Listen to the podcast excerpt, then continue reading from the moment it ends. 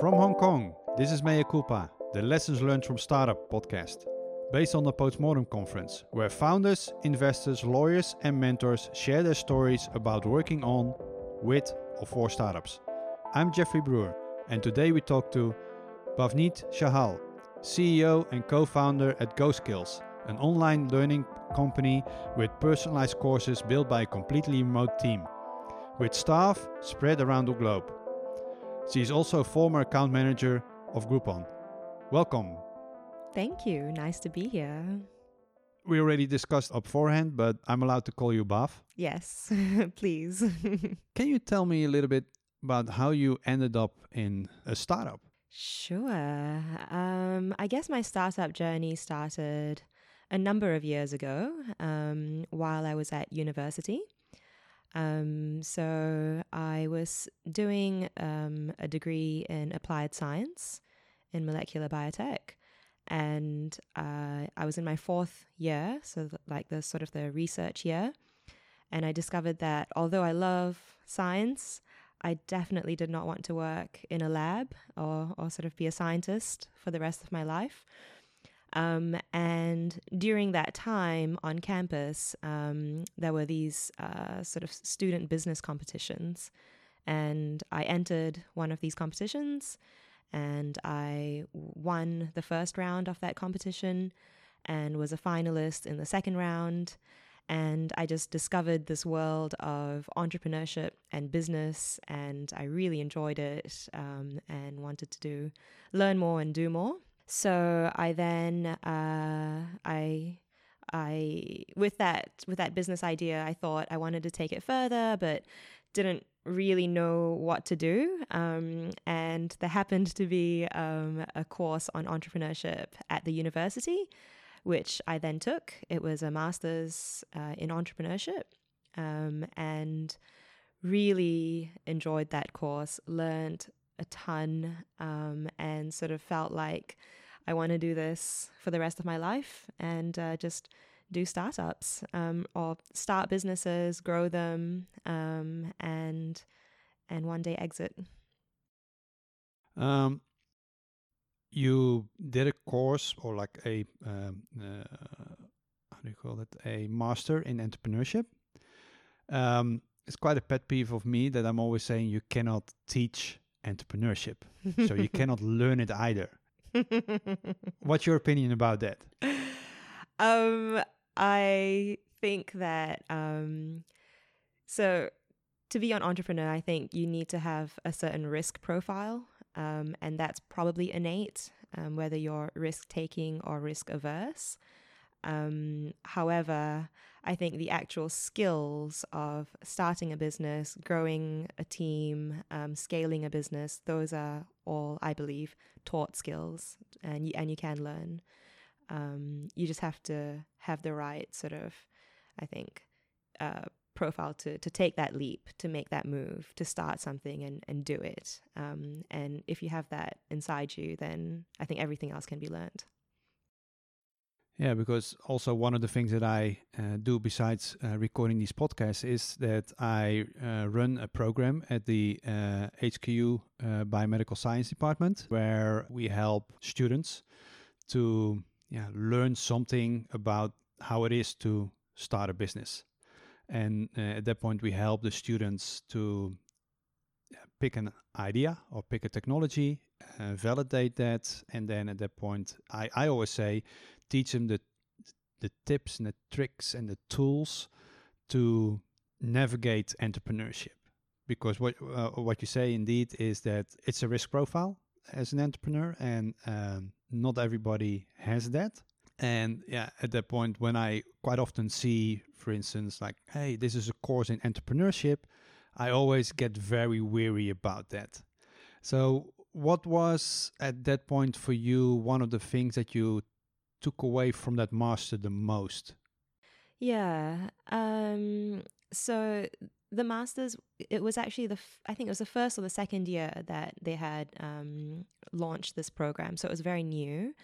And the thing I liked about it the most was that it was a very practical course. It it's not like a master's you might think is quite academic and you might study sort of entrepreneurship from an academic point of view and its history and things like that but it wasn't the case at all. It was it was extremely practical. So we had real life accountants and business people coming in and sharing their experiences with us. And very we learned very practical skills like literally how to open a business in New Zealand like the forms you would need to fill um, like the the processes. So I think the thing I learned the most was that um, well it was just it, it, it was very practical to and easy to just get started. Um, and there are people out there doing it. We met these people, um, and and sort of it gave me a lot of confidence that if you have an idea, you should just go out and, and try it and do it. Just start one one baby step at a time, um, and and go for it. And what you said earlier uh, at, at your university in a program that yeah, would help you uh, set up a business, but you were working on on an idea at that point. What was it the idea that you were working on? So um, I guess and, and, and and why didn't it work? I had a couple of uh, failed businesses actually. Um, the first, the, so the idea that I started with that student business competition it was um, an online portal for students to sort of connect with each other, find and sell their textbooks, find flatmates. Um, it was before the times of, before the time of Facebook, um, so very early days. Um, but yeah, kind of like a student portal idea. And we I we gathered a team for that, and uh, but we fell apart in the execution of building the product. So we didn't actually were successful in in building a, a platform um, for it. It was an idea, and the idea won a few competitions, and we got the team to work on the idea. But uh, yeah, we didn't really execute well on building the product, and and it all sort of fell away when I when I then started this um, entrepreneurship course during that entrepreneurship course, were you at that point running a business or was it fully 100% education focused? Um, I wasn't running a business, um, although you could have if you if you wanted to. Um, it was a course that was, I think it was Fridays and Saturdays every week or every two weeks, so it was very flexible, and it it was geared towards people that were working that wanted to um, have this extra skill set. Um, but I wasn't working and uh, I didn't have a business at the time, but I had another idea which um, I was tinkering with at the back of my mind. If you would now uh, go through all the ideas that you tried previously mm-hmm. and uh, with the experience that you have right now, if you would go back to the years that you had that idea, um, what would you tell yourself in yeah like 10 years ago um, uh, give yourself an as an advice to that person that you was back then with the knowledge that you have right now? Oh so much. Um, well maybe i should tell you a little bit about the second idea that was a bit more of a spectacular failure Um, so while I was in that entrepreneurship course, I had another idea for um, an app, like a tourist app, where you would turn on, like open the app on your phone. Um, it'll show you a map of where you are and all the tourist attractions around you that were sort of um, hidden and with that were sort of um, known to locals but might not be uh, like a main um, attraction from from the city. Um, so that was the idea, and um, it was also sort of at the very beginning days of Google Maps. Um, so uh, it was exciting, um, and I had toyed with that idea for a few months and put together a business plan um, and started to talk to people about it to start building something out.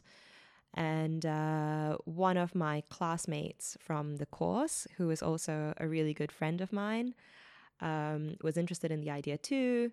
And I invited him to join me. And I very naively said, Come join me on this idea. I'll give you 50%, um, without really thinking about sort of what he brought to the table or his skill set or even you know having a shareholders agreement or anything like that in place.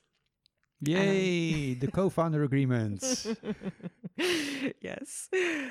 Um, and so and he did and and we we worked on the idea for um a good couple of years. So after the course finished, um, we we this is all we did, and um, we actually found a company to help us build the app, um, and we um, but we never were successful in raising money, um, and we were under a lot of pressure because um, we were sort of we were students um, we had this idea, we had no money, no investors, um, and all of that sort of amounted to a lot of pressure on us. And um, we started to argue a lot.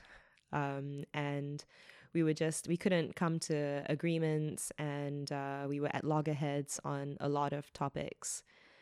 Um, but we still persevered and tried to try to get the idea out and to to build something. Um, but the personal re- relationship between myself and this person um, was just breaking down over time. And it got to a point where we were very close to signing um, a very large customer in New Zealand, like a national um, tourist um, uh, sort of channel.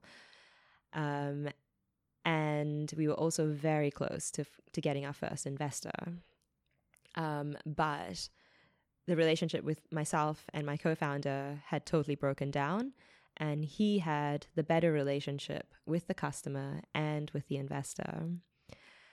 And uh, and we had a group of people around us that were advising us and mediating our our problems but in the end, um, he went ahead and uh, convinced the investor and the customer to start another company, basically stole all the IP, all the ideas, all the designs of our company, create a totally new company. The investor invested in the new company and totally left me out. Um, and that was, you know, just absolutely shocking that uh, that that would happen and that that a friend would do that. Um, and you know, you read about these things and you hear these stories, and you don't really understand what it's like to go through that until until you go through that yourself. Um, and so that was that was quite a shocking um, event uh, in my startup journey, and so that's that's the that's a proper failure. uh, that's significant indeed in the impact probably that gave you. What was your personal feeling about it? Because you were working on that, what, like two years maybe and all of a sudden it drops away it falls away. Yeah it totally disappeared. So it wasn't so it was two years of my time. It was actually my idea my baby and it was sort of stolen from me.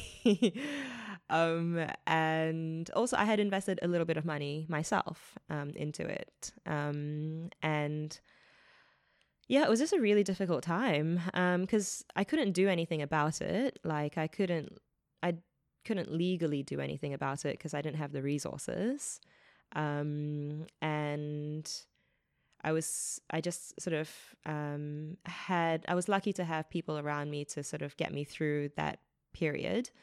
Um, and I just had to sort of put my head down and look for other opportunities and and let it go. Just like say, okay, well, this happened. I'm going to learn some lessons from this and make sure it doesn't happen in my in my next startup. I can imagine indeed for you personally there was a blowback. I can still remember when I was I must say almost forced to sell one of my first businesses. Um, uh, that's another long story, but I was physically sick for two or three days and then afterwards i didn't come out of the house for another week or something like that. So for me personally that was yeah really like saying goodbye to your baby. Mm. um, how do you cope with that? Like what were your reactions or your maybe natural um, ways of of you know, shielding yourself uh, to to cope with this? Um so th- I was definitely very angry. Um, and I kind of had my initial sort of reaction was, well, okay, if you think you're so great, you go for it. It's like good riddance. I'd like to see you succeed without me. um, um, and yeah, like I, I definitely thought it was, you know, it wouldn't go anywhere without me anyway, because I thought I was the the brains of the operation and like I was the visionary behind the idea. So I wasn't um I, I still had I tried to sort of protect myself by um, by by these coping mechanisms. Um, and then also I had people around me that were saying things like, well, you know, at the end of the day, like I'm still young. Um, well, I was still very young at that point. I was in my early 20s. Um, and this is just one one company out of many that, you know, I'll come across in my lifetime the most important thing is to learn and to and to look forward, like not to look back. Um, and all you can do really is to is to learn from past failures, past mistakes, and make sure you don't repeat them in the future. Um, and you know, this was I was it was a, I was in a small student town um, in New Zealand, and at when you're in it at moment, you think that that's your entire world, and your entire world is sort of like crumbling around you, but you sort of take a step back and you put a bit of perspective into things and you know it's just it's just one one incident in um in something that's probably not even that significant in my my my entire life uh, that's um, a great way to to handle a situation like that. I always, when I talk about these kind of things with uh, with other people, I always say the first one is the one with the most impact. Uh, by the time you're around seven, you will know there is another day, and that's probably tomorrow. Uh, so I wouldn't say you get used to it, but uh, it definitely uh, you will get to a different perspective every time it it happens. Uh, wh- whatever reason it is that you have to uh, either say goodbye or selling a company or or have to fold it or something else like that. Um, that's a great way for you to uh, to cope with that. Did you talk to professional advisors uh, to get to that, or did you had good friends that helped you with that? How uh, how how did you go out and seek for help uh, in in in that particular situation?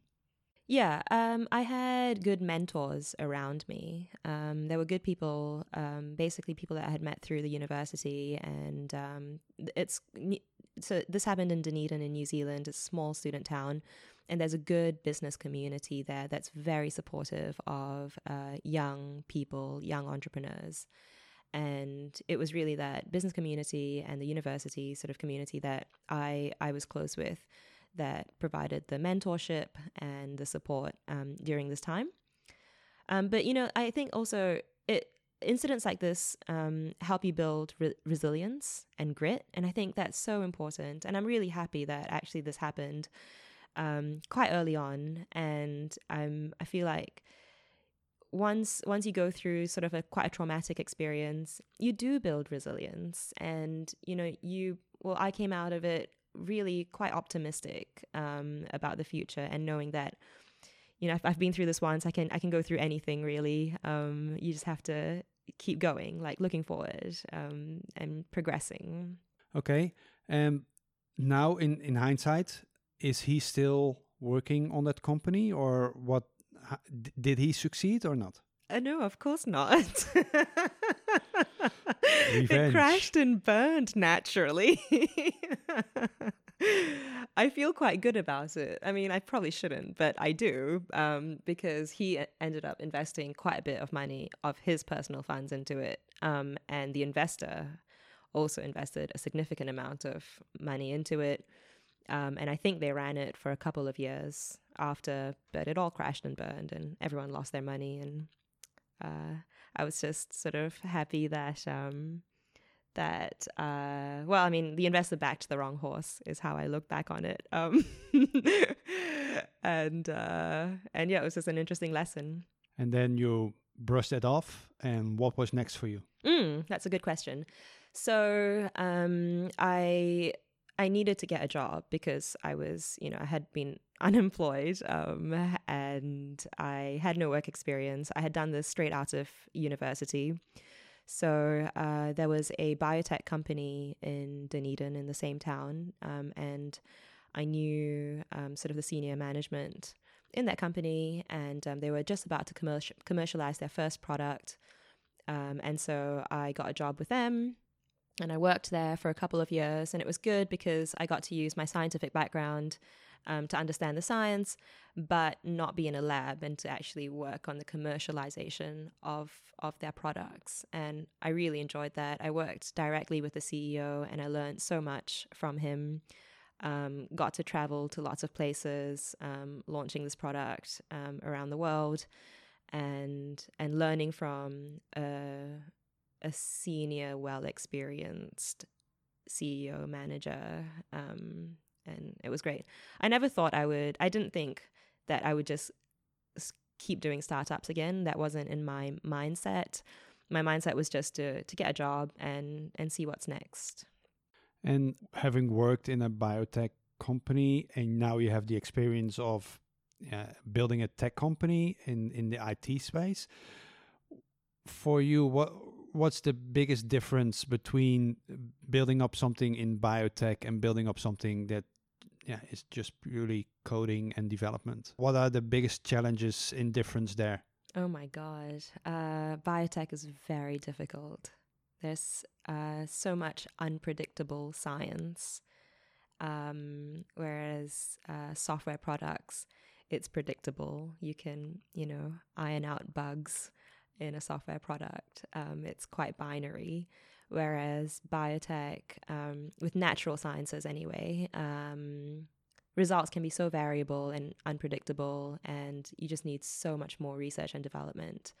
Um, so this company actually it was a spin-off from the university, um, and it was a, a, research project that had been running for about, I think, ten years before I joined.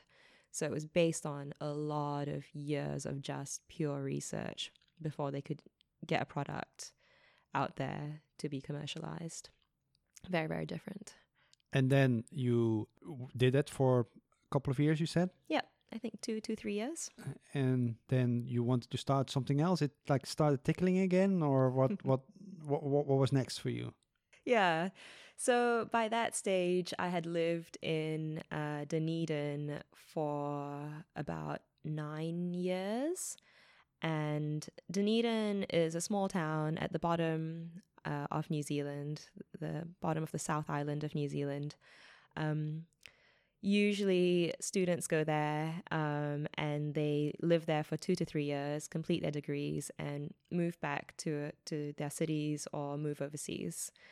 Um, it was highly unusual for someone to stay that long. So for me, for example, to go to university there and then actually like start to settle down there um, to get a job and to and to live there, um, and I just I guess I got itchy feet and um, I wanted to not live in a small city and I wanted to live in a big city and try something different um, and experience a different type of lifestyle.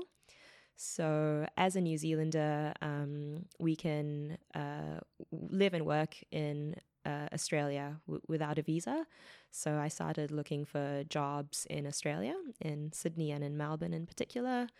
And um, and I applied for this VP of sales job at Groupon in Sydney, um, and uh, had a had an interview, a phone interview, and uh, they quickly discovered that I really had no VP of sales experience, but they liked. Aim high. um, but they liked um, my personality, I guess, and um, they wanted to hire me anyway. So I didn't get that job, but um, they hired me on this management trainee program where I could go over and try a whole different bunch of jobs while I'm at Groupon and settle down into one. Um, so so yeah, so that happened. So I got the job at Groupon, um, packed up my bags, and moved to Sydney. Were you at that point already like maybe planning to at one point start your own company again and like start saving up so you could get some runway or was it totally not in your mind yet? It was totally not in my mind. I think I was still pretty scarred from the previous experience and it just didn't even occur to me that I would do that again. I just wanted to get a job. I love I love startups and technology companies and I was super excited to be working for Groupon, this, you know, one of the world's most famous startups at the time. Um, and I wanted to be in that world, but I did not think I would be starting up a business again. So how did you end up in uh, in your startup? if you were not planning to do that, how did you get there? Yeah, so um, it was actually because of Groupon. So uh, I got to Sydney, I started my job at Groupon, and I quickly discovered that um, the job was not what I hoped it would be. It was it was a well-oiled sales machine um, by the time I joined. I didn't really have a lot of autonomy. Um, I couldn't really make any changes. I was just um, a small cog in this machine. Um, but I did notice a few things. So um, I saw that, so I was put into um, a, um, a team that focuses on selling products. So Groupon has different verticals. You can sell services which are based on your geography, um, like you know hairdressers in a particular geography or restaurants. Or there's a product category which is defined as anything that can be delivered nationwide. And the product category was by far the fastest growing and most revenue generating um, team at Groupon and um, and so I was in that team um, by coincidence. And um, in the product category, the top selling products were online courses. And out of the online courses, the top selling online course was Excel courses. Um, whenever we we put on an Excel deal, um, it just sold like hotcakes, and I could see how much these um, these deals how how high in demand, how much high in demand these deals were, and um, and how much they were making. So I looked into Groupon's suppliers um, for these these online courses, and I checked them out myself. And I was really shocked and appalled by what was considered an online course. I thought the quality was really bad. Um, there were sort of very long videos, um, which I thought were not done well, um, PDF downloads, websites that looked dated.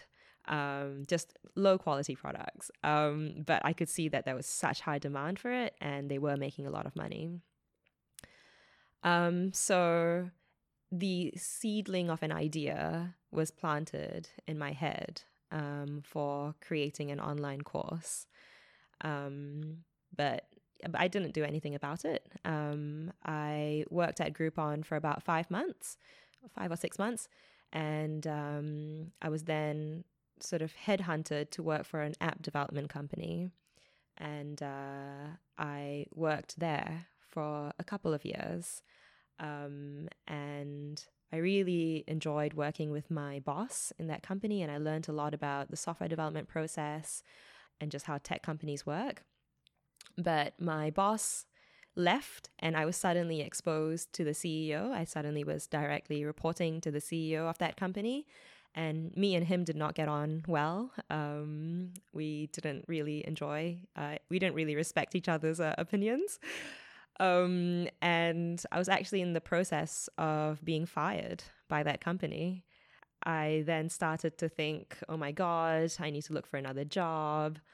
Or, oh, well, actually, there's this, what about creating an Excel course and, and, you know, selling it on Groupon just as like, just as a way to tide me over while, while I do something, while I look for something else.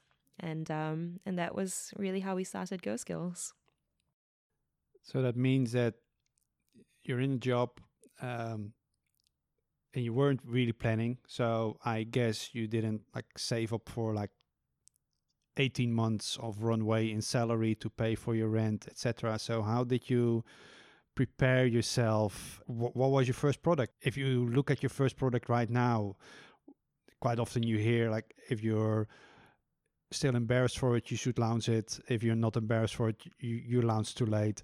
Uh, how can you describe the first steps that you did on uh, building uh, GoSkills? Yeah, so I started a lot of it while I was working full time. So um, I saw the opportunity um, and I spoke to my former colleagues in New Zealand about the opportunity. I showed them the Excel online courses um, that were being sold on Groupon.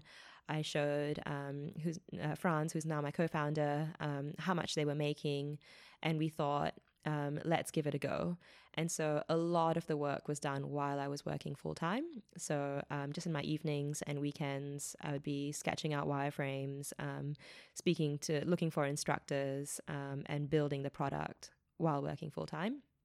Um, and I, and in terms of sort of being financially safe, I, I did save up during my working days. And so I felt comfortable um, to leave a job and not have an income for at least six months.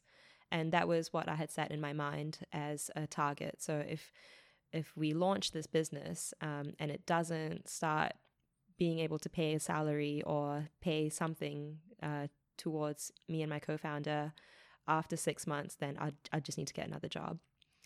Um, so yeah, so that's what we did. So I actually worked at that app development company until um, we made our first sale with GoSkills, and it was only once we sold. I just wanted to sell one Excel course, just to know that okay, someone will buy it, and then from there on, it's just up to up to us to scale that. So when we got that first sale, um, I I quit the job slash almost got fired. and went full hog into GoSkills and growing it. Um, and and so how we launched by selling the courses on Groupon. Does that mean that as of almost day one you had revenue coming in? Uh, does it all mean that you were cash flow positive as of day one, or like how did you did the finance for uh, for GoSkills in the beginning? Yeah, yeah. So the the entire business plan was to create an Excel course, just one course, and sell it back through Groupon. Um, the way Groupon works is that uh, they don't ask for any upfront marketing fees, they take a cut on your sales. It's quite a large cut, it's about 50%, um, but it gave us exposure to millions of people and um, it gave us cash into the business from day one.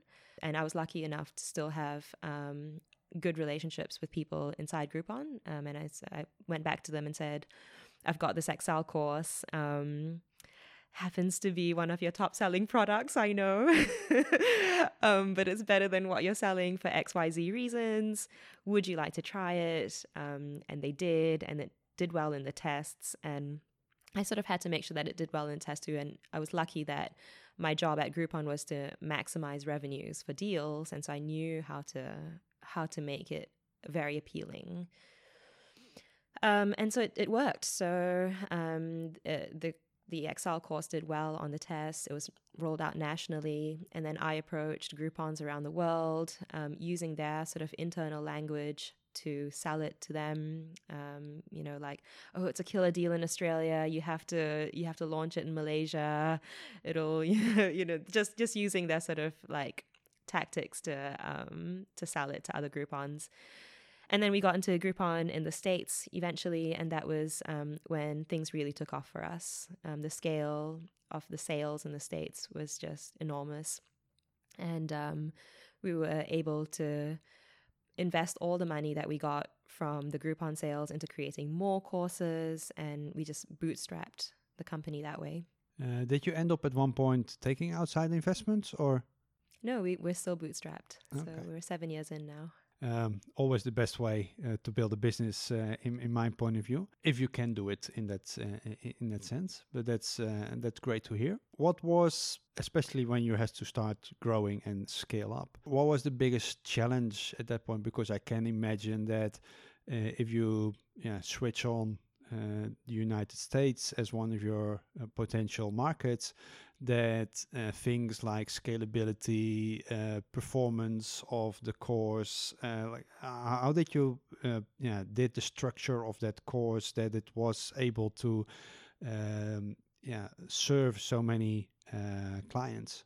Yeah, uh, so the it's an online on-demand pre-recorded course, so it's similar to a software product in that you create it once and you can sell it infinitely.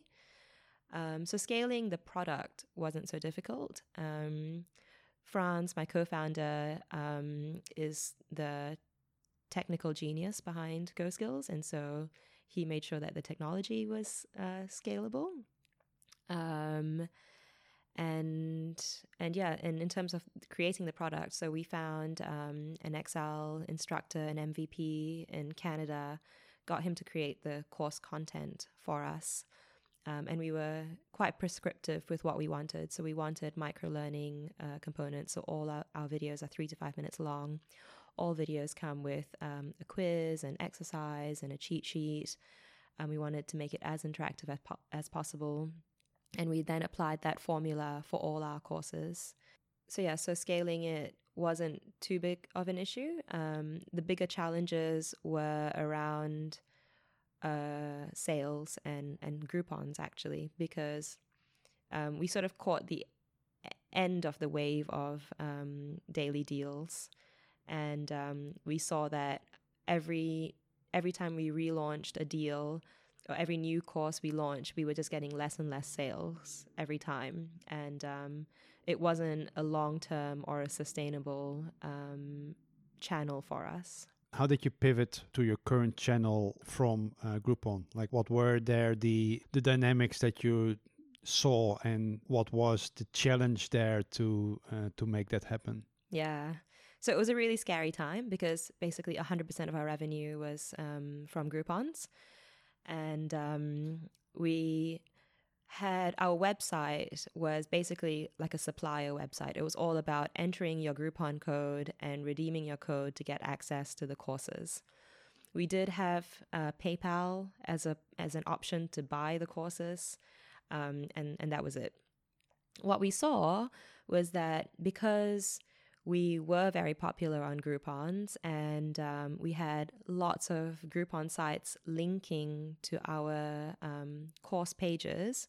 We were beginning to rank on Google search results, and some people were finding us without Groupons and finding GoSkills and actually buying courses through our own website.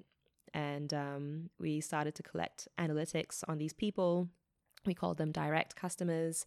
Um, and we saw that these people were obviously spending a lot more with us than Groupon customers um, because there was there was no cut to Groupon, and also they were purchasing other courses at a higher rate than Groupon customers. They were more loyal. Um, and so that was the turning point where we thought, okay, well, we need to sort of pivot our um, customer acquisition channel uh, and focus more on these direct customers. So we learned everything about SEO, search engine optimization, um, about the e-commerce funnel, um, about well, e-commerce in general, how to sell online, um, and and built that up over over the next years. And now, now we don't sell on daily deals um, anymore, and um, most of our revenue comes from uh, search engine optimizations. Okay, and uh, referring to your previous uh, experience with a co-founder now you have a co-founder agreement with your current co-founder? We do. Um, we actually just created one a few years ago. Um, the main lessons i took away from my previous startup was finding a co-founder that had complementary skills to me. I think a big issue with the previous guy was that we were actually quite similar in our skill set. We were both sort of sales, marketing, BD people. Um, and we just, we were overlapping in our um, domains of expertise. And I wanted to find someone that had a different domain of expertise and we would have our own sort of territories and uh, we would respect each other in our territories um, and we would complement each other in building building a business and um, and I found that in Franz um, that's great to hear, of course, because uh, uh, you got your learnings there. Um, are there still things today that you say to yourself, maybe I want to change that still, or maybe I should have done differently there? With GoSkills? Yes. Um, I think one of the main challenges has been um, hiring hiring people. Um, we were still it's quite difficult. So we grew because um, so Franz was always in New Zealand and I was in Sydney. So we were remote from day one, and we never felt the pressure to to build an office and to find people in either of our locations. So we always grew the team um, by hiring remotely, and um, we've had so many challenges with people uh, that have been fantastic, that have been with us almost from the beginning, to people that have just been absolutely toxic and disastrous. Um, and that's something that uh, that is difficult and will be, I think, will be difficult as we scale the business. Quite often, as a co-founder, uh, building your business, you get advice from people. Uh, what is an advice that you often hear but you actually don't agree with? One thing that annoys me a lot is when um, people say, oh, you know, you have your own startup, you have to work, you know, 12 hour days and all X hour weeks, and you just have to put in all your time and effort and energy into your startup. And I really disagree with this. Um, I think it's actually really important to have um, work life balance, even if it's your startup. Um, because I, th- I see a lot of people put everything into into their businesses and then they just burn out so quickly. Um, and I I value I value my personal time and um, I value my home time and I think it's probably quite a Kiwi Kiwi value um, to appreciate, you know, to appreciate life and to not forget the bigger picture. And um, I think both me and my co-founder um, feel that way, and so we've never had that crazy culture of you know putting in tons and tons of hours and forcing you know our team to work crazy hours. I've I've just never understood that, and uh, and we have a very relaxed culture at our company because of that. And what's not a secret, but mo- most people don't know about you? Um, I don't know. um, what's a secret that people don't know about me? Uh, what's not a secret and most people don't know about you? It's not a secret that people don't know about me. Um, I'm a terrible cook. I don't know. Let, let's leave it at that then. If if there's if there's one thing uh, you want people uh, to take away from this talk, what would it be? I think um, just if you have an idea um, and you're thinking about starting a business, um, just do it. Just talk to as many people about it. Don't be afraid of people stealing your idea. Um, I think that's a bit of a myth. Um, just just try it. You don't really know what it's like until you give it a go, and it may be for you or it may not be for you. Um, but in either case, you'll learn a lot, and um, I think you'll come out knowing more about yourself and knowing more about business, and it'll only help you at your next job or your next venture. Um, yeah, don't don't be afraid to just try things. Great, thank you very much for that. Uh, I want to thank you for your valuable insights and uh, sharing of your lessons learned in startups. Thank you. For the listeners, although the rating system of podcast is hideous, uh, if you like Mea Culpa series, you can rate this podcast with five stars as a motivation for the makers. Also, we want to thank Mizuho Crowdbrain for uh, letting us use their venue for recording this podcast. This is Jeffrey Broer, and normally I would say go out and build something meaningful, but with this COVID situation, I'll just say go and build something meaningful.